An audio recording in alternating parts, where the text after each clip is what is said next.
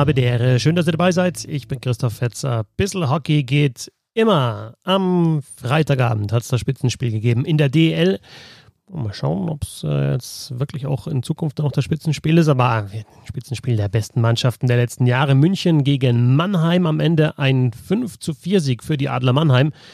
Wer das Spiel nicht gesehen hat, der denkt sich, boah, knappe Spiel, eng bis zum Schluss. War es ja dann hinten raus auch, aber Mannheim führte schon mit 5 zu 1 und dann ist München nochmal aufgewacht, nochmal rangekommen auf 4 zu 5 und hat das nochmal knapp gemacht. Aber die Frage ist natürlich schon, was ist davor passiert? Und da gibt es so ein paar Punkte, die, ja, die man, glaube ich, schon so diskutieren kann und wo man ein bisschen was auch für die nächsten Partien, vielleicht zwischen den beiden Mannschaften, für die nächste Zeit an der Tabellenspitze der DL rausziehen kann. Hören wir doch als erstes mal, was Patrick Hager im Interview nach dem Spiel gesagt hat bei Magenta Sport. Ich denke, wir haben über 60 Minuten sehr viel Druck gemacht. Das Einzige, was wir uns vorwerfen müssen, ist, dass wir unsere Chancen nicht nutzen und eben hinten für jeden, jeden kleinen Fehler einfach bestraft worden sind. Das ist eine Qualität, die hat Mannheim natürlich. Aber ich glaube, wenn man über 60 Minuten schaut, haben wir uns einfach zu spät belohnt für das, was wir investiert haben. Äh, aber ich denke, äh, auf das können wir trotzdem aufbauen. Wir wollen die drei Punkte zwar hier behalten, aber äh, wie gesagt, ich glaube, die Tendenz war richtig. Wir haben, haben sehr viel investiert, sehr viele Chancen rausgespielt. aber wir müssen halt auch die Tore machen. Druck gemacht, zu spät belohnt bestraft worden für jeden kleinen Fehler, den man gemacht hat. Ich finde, also es hat sich sehr positiv angehört oder sehr optimistisch, was Patrick Hager gesagt hat nach dem Spiel. Ich finde allerdings, ich habe das nach 20 Minuten auch schon auf Twitter geschrieben, so ganz Unrecht hat er nicht. Also nach dem ersten Drittel war es halt einfach die brutale Effizienz von, äh, von Mannheim. Ich finde, dass München ein bisschen zu spät äh, Intensität richtig reingebracht hat in das Spiel und ja, die Münchner Chancenverwertung war halt nicht so gut. Äh, zwischendrin hatte Mannheim eine Schussquote von über 30 Prozent, also absurd, aber die machen halt ihre Buden einfach auch rein.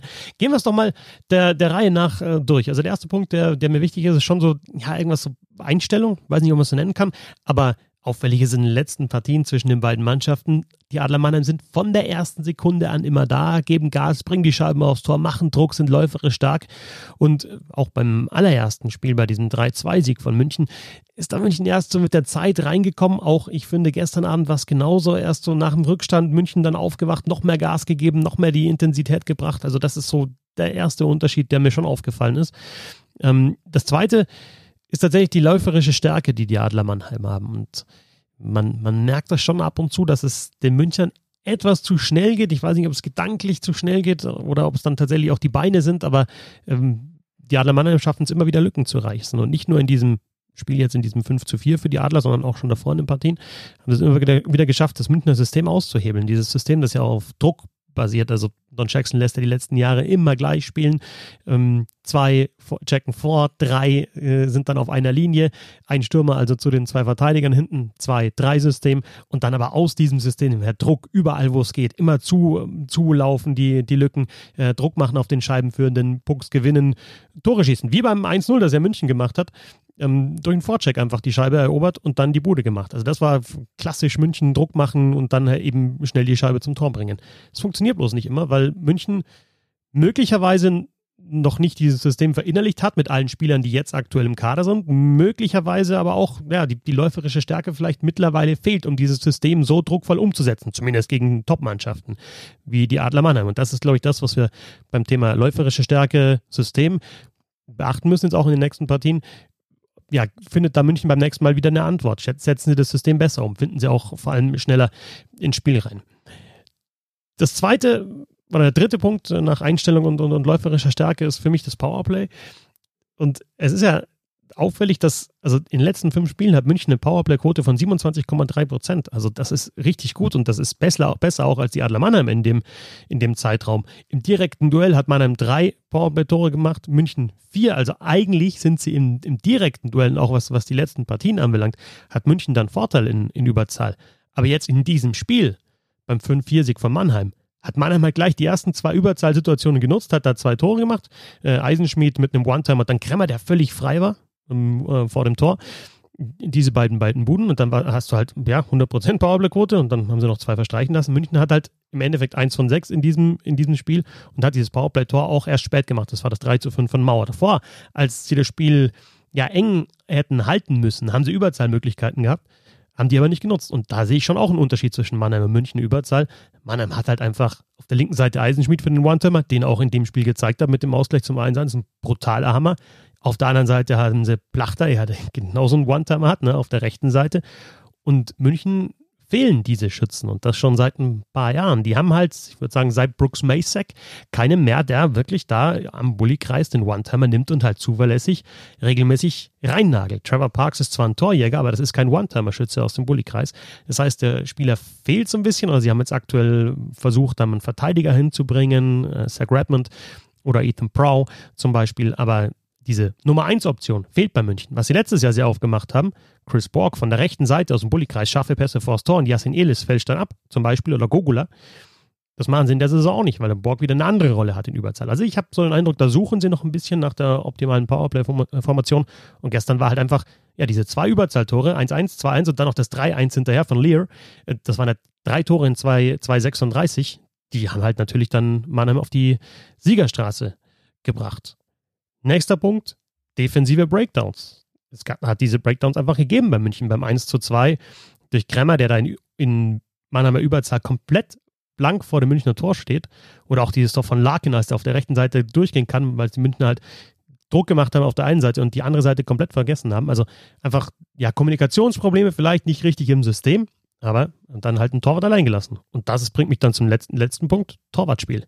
Natürlich bleibt jetzt aus dem Spiel die Parade von Dennis Endras gegen Patrick Hager hängen. Also Wahnsinns-Safe von Endras, wie er dann nochmal rüber hüpft und dann äh, den, den Schlagschuss von Patrick Hager nutzt. Aber dieses Torwartspiel, der Unterschied im Torwartspiel, führt halt dann auch zu einer, zu einer besseren Schussquote bei den Adler Mannheim und einer, einer größeren Effizienz. Klar sagt Patrick Hager, oder hat er in dem O-Ton vorher gerade gesagt, dass, dass die Mannheimer jeden Fehler bestraft haben. Aber Mannheim hat defensiv vielleicht auch ab und zu mal einen Fehler gemacht und München hat einfach die Chancen nicht genutzt. Also da ein Riesenvorteil für Mannheim aktuell das Torwartspiel. Also Dennis Endras und Felix Brückmann, zwei sehr, sehr gute Torhüter. Und bei München war jetzt gestern Kevin Reich zwischen den Pfosten. Man weiß auch nicht so wirklich, was mit Danny Austenbergen ist. Also ich habe ein bisschen nachgeforscht, man findet da auch nichts raus. Klar kannst du sagen, der hat jetzt äh, hat eine längere Verletzung gehabt, da macht er vielleicht nicht so viele Spiele hintereinander, aber dann würde ich schon sagen, dass man auch versucht, ihn dann eben das Spiel davor nicht machen zu lassen und dann halt gegen, gegen Mannheim ähm, zwischen den Pfosten zu stehen, wobei er davor gegen ähm, gegen, gegen Augsburg hat er ja gespielt und dann macht, kriegt er jetzt die Pause oder halt vielleicht auch nochmal geschont oder vielleicht ist er doch wieder leicht angeschlagen. Also das ist auch so eine, so eine Geschichte, wo, wo, wo München tatsächlich sich Gedanken machen muss, glaube ich, für die restliche Saison. Was ist auf der Torwartposition? Also das sind so meine Takeaways aus, aus diesem Spiel. Ähm, Mannheim da aktuell einfach im Vorteil im direkten Duell, auch wenn es nicht ganz so deutlich war, wie zwischenzeitlich dieses 5 zu 1 vielleicht glauben lassen mag, aber trotzdem ja, hat Mannheim zwischenzeitlich, haben die ja äh, mit München gemacht, was sie wollten. Über die kurze Phase sind dann auch die Tore gemacht. Und dann, wenn du 1 zu 5 hinten bist und dann erst aufwachst und dann natürlich dann, ja, nat dann natürlich eine super Aufholjagd hast, aber wenn du erst mal 1 zu 5 hinten bist, hast du einfach ein, ein Riesenproblem. Schussversuche übrigens über die komplette Saison gesehen in den drei Spielen. 202 zu 165 für München. Also ich rede jetzt nicht von den Torschüssen, auch da hat München einen leichten Vorteil. Also das, wenn man, wenn man anschaut, wie sind die Spielanteile verteilt, da hat er München den Vorteil in den drei Partien. Und Ergebnisse 3-2 für Mannheim, 6-3 für Mannheim, also 3-2 für Mannheim nach äh, Shootout, 6-3 für Mannheim und jetzt 5-4 für Mannheim. Also dritter Sieg in dieser Saison im, im dritten Spiel und da hilft natürlich der München auch nicht, wenn sie die Vorteile bei den Schussversuchen haben. Und, ja, und die, die paar Punkte, die dafür sorgen, dass, dass Mannheim eben die Nase jetzt dreimal vorn gehabt hat, habe ich angesprochen.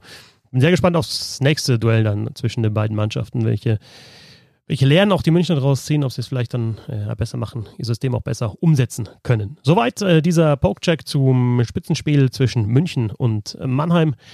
Wenn ihr ein bisschen Hockey unterstützen wollt, wisst ihr, das Abo gibt es auf bisselhockey.de slash, äh, nee, steady.de slash bisselhockey. Äh, Stehplatz-Abo, Dauerkarte, Stammgast, Edelfan, was ihr wollt. Oder was ich jetzt auch gesehen habe, ähm, über die Direktüberweisung jetzt auch ein bisschen was äh, reingekommen in letzter Zeit. Wenn ihr da eure E-Mail-Adresse nicht hinterlegt habt, ne, das ist nämlich bei Direktüberweisung so, bei Steady und bei PayPal ähm, ist die E-Mail-Adresse hinterlegt, aber ich versuche eigentlich mit jedem Supporter und mit jeder Supporterin in Kontakt zu treten. Wir haben so eine kleine ähm, private, ähm, privaten Chat, wo wir gestern auch ähm, in der ersten Drittelpause so, so einen kurzen Hockey-Stammtisch gemacht haben. Also wenn ihr da, wenn ihr schon unterstützt und ähm, diese Info noch nicht bekommen habt per E-Mail, dann sagt mir doch irgendwie auf irgendwelchen Kanälen, zum Beispiel Social Media Bescheid dann äh, nehme ich euch da auch gerne mit rein in diese Gruppe. In diesem Sinn, äh, danke fürs Zuhören, schönes Wochenende noch und bis zum nächsten Mal. Servus.